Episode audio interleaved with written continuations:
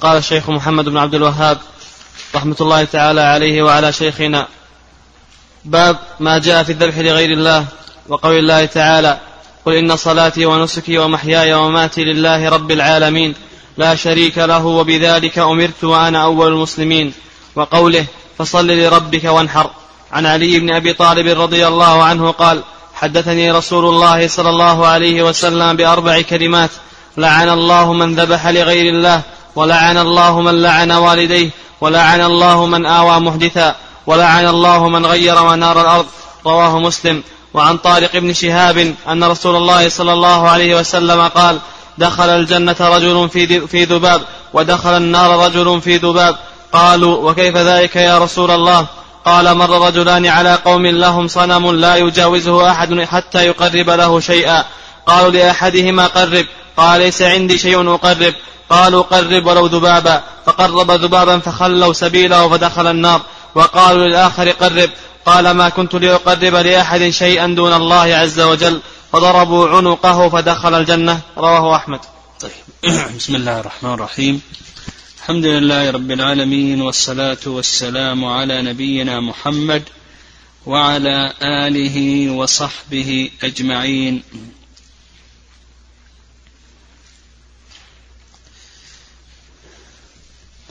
نعم. قال رحمه الله باب ما جاء في الذبح لغير الله. الذبح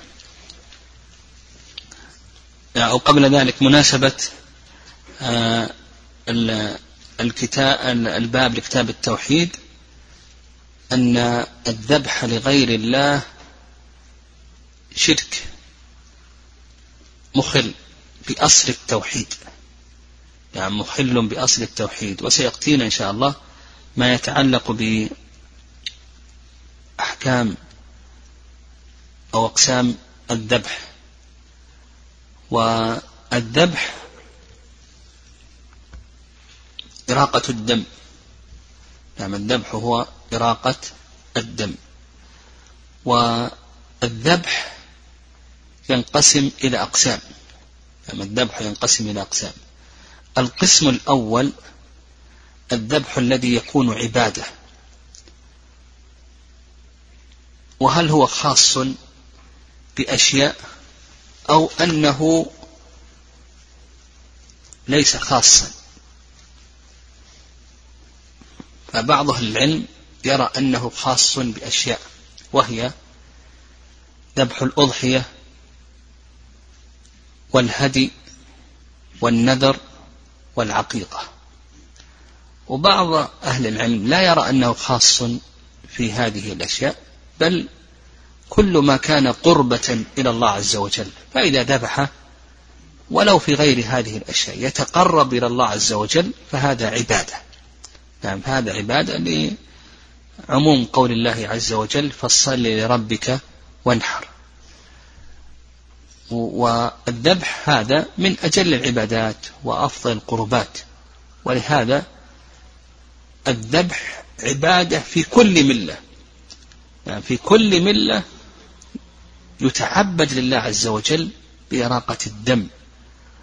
وعلى هذا لو أن شخصا تصدق بأضعاف قيمة الأضحية فإنه لا يدرك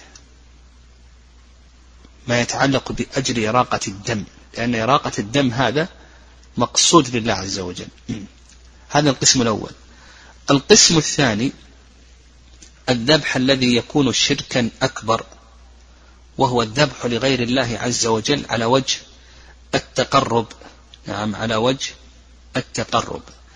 كأن يذبح لقبر ضريح أو لمخلوق أو غير ذلك على وجه التقرب والتعظيم. فهذا شرك أكبر. القسم الثالث الذبح الذي يكون بدعة. يعني الذبح الذي يكون بدعة وهو أن يذبح على وجه التقرب لله عز وجل لكن على خلاف ما جاءت به السنة. على خلاف ما جاءت به السنة. إما في الزمان أو في المكان أو في الجنس أو غير ذلك. فمثلا لو أنه ضحى بدجاج في يوم الأضحى في يوم الأضحى ضحى بدجاج تقربا لله عز وجل. فهل عمله هذا شرك أو بدعة؟ نقول بأنه بدعة. هو ليس شركا لأنه ضحى لله عز وجل. لكن نقول بأن هذا العمل بدعة. نعم يقول بأنه بدعة. وكذلك أيضا لو أنه ضحى في غير وقت الأضحية. هذا هذا الوقت الآن. ضحى. ها؟ نقول بأن عمله بدعة. وعلى هذا فقس.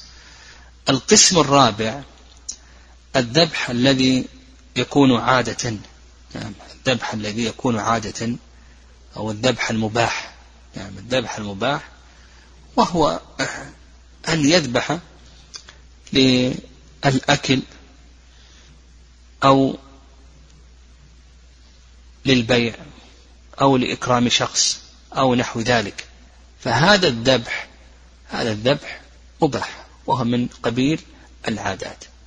فتلخص لنا أن الذبح ينقسم إلى هذه الأقسام الأربعة وليس من صور الذبح الشرك الأصغر وإنما إنما يكون شركا أكبر أو يكون عبادة من أجل العبادات أو يكون بدعة أو يكون مباحا كما تقدم. قال رحمه الله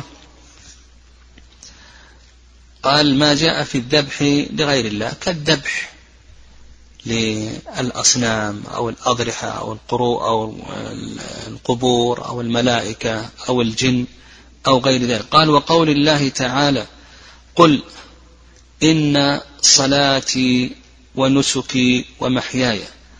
نعم الخطاب للنبي صلى الله عليه وسلم والصلاة نعم آه، إن صلاتي ونسكي. نعم الصلاة معروفة. والنسك قيل إن المراد به هو الذبح وقيل سائر العبادات. ومحياي ومماتي. يعني آه، محياي ومماتي. يعني محياي ما آتيه في حال الحياة. يعني محياي ما آتيه في حال الحياة. ومماتي يعني ما أموت عليه من الإيمان والعمل الصالح لله رب العالمين. لا شريك له يعني لا ند له. نعم لا شريك له. يعني لا ند له ولا مثيل.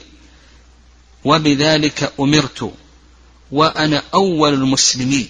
يعني أمرت يعني أمر الله عز وجل بإخلاص هذه العبادات العظيمة. وأنا أول المسلمين يعني أول من يمتثل. يعني المسلمين المستسلمين لهذه الأوامر وأول من يمتثل بها من هذه الأمة. المهم الشاهد هنا نعم الشاهد قوله ونسكي وقوله لله رب العالمين مما يدل على أن الذبح أنه عبادة من أجل العبادات وأفضل القربات وأنها لا تصرف إلا لله عز وجل. قال وقوله فصل لربك وانحر الصلاة معروفة صل له لا لغيره وانحر يعني اذبح. وهذا يدل يعني يدل على أن النحر خاص بالله عز وجل. نعم. أن النحر خاص بالله عز وجل. قوله فصل لربك وانحر. الله عز وجل أمر بأن يكون النحر له دون ما سواه وأن صرف هذا النحر لغير الله عز وجل أنه صرف عبادة لغير الله وأنه شرك أكبر.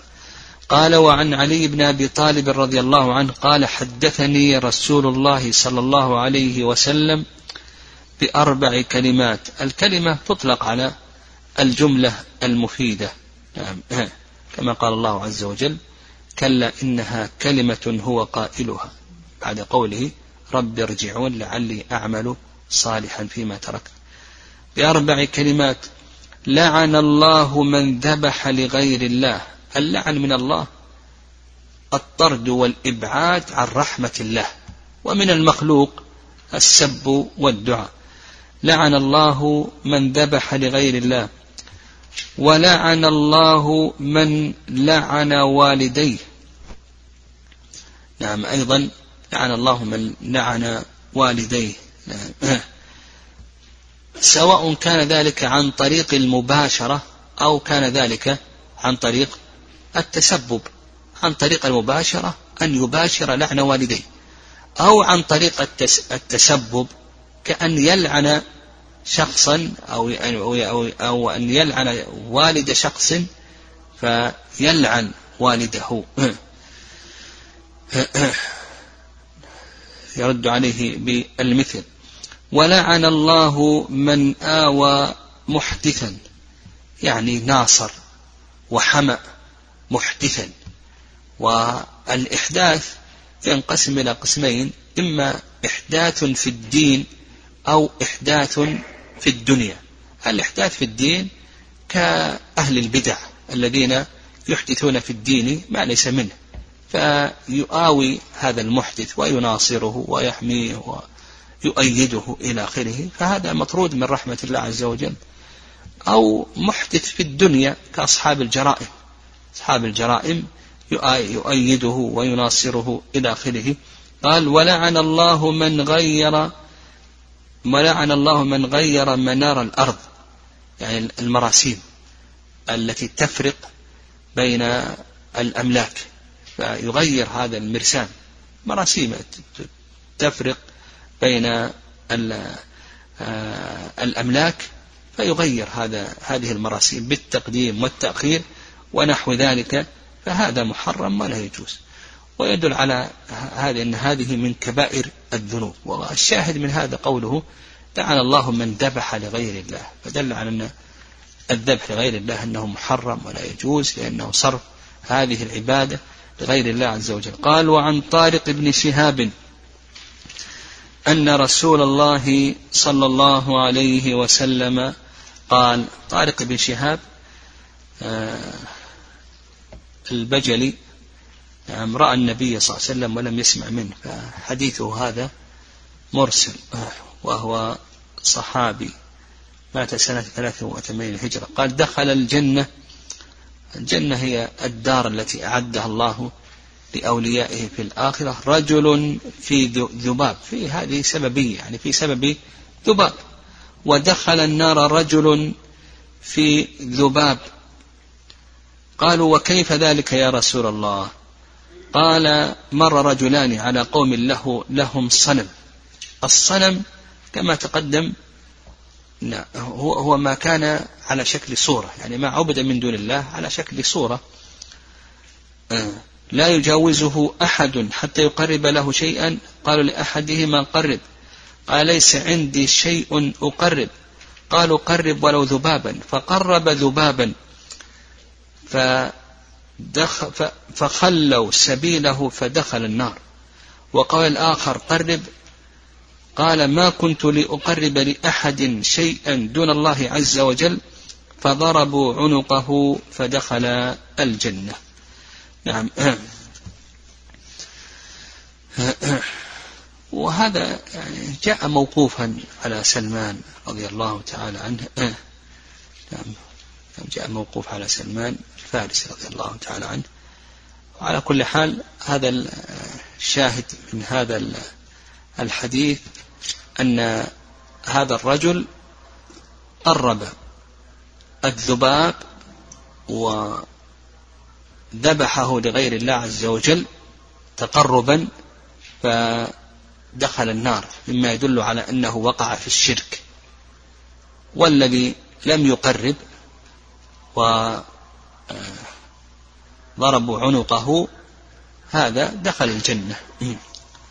الشاهد من هذا أن هذا الذي قرب لغير الله عز وجل دخل النار مما يدل على أنه أشرك بالله عز وجل شركا أكبر لأن الذبح هذا عبادة نعم لا يكون إلا لله عز وجل. وهذا ال ال ال هذا الأثر فيه مسألة وهي وهذه المسألة تتعلق بالإكراه. نعم إذا أكره شخص على الكفر هل يوافق أو أنه يصبر؟ نعم إذا أكره على الكفر فإنه لا يخلو من ثلاثة أقسام. نعم إذا أكره على الكفر فإنه لا يخلو من ثلاثة أقسام. القسم الأول أن يوافق ظاهرا وباطنا. فهذا لا شك أنه ردة. يعني إذا وافق على الكفر ظاهرا وباطنا هذا لا شك أنه ردة. القسم الثاني أن يوافق في الظاهر دون الباطن بأن يتأول. فهذا جائز ولا بأس به كقول الله عز وجل إلا من أكره وقلبه مطمئن بالإيمان. القسم الثالث أن يصبر. نعم أن يصبر. ولا يوافق لا في الظاهر ولا في الباطن. فأيضا هذا جائز ولا بأس به. لكن هل الأفضل أن يصبر أو الأفضل أن يتأول؟ ها؟ هذا موضع خلاف. فبعض العلم يرى الأفضل أنك تصبر وبعضهم قال لا الأفضل أن يتأول لأن في بقائه على حال الحياة هذا فيه خير. يعني فيه خير كونه يبقى لأنه أطول لعمله الصالح ولأنه قد يكون ذا خير ونفع فينتفع به آخرون. والله أعلم.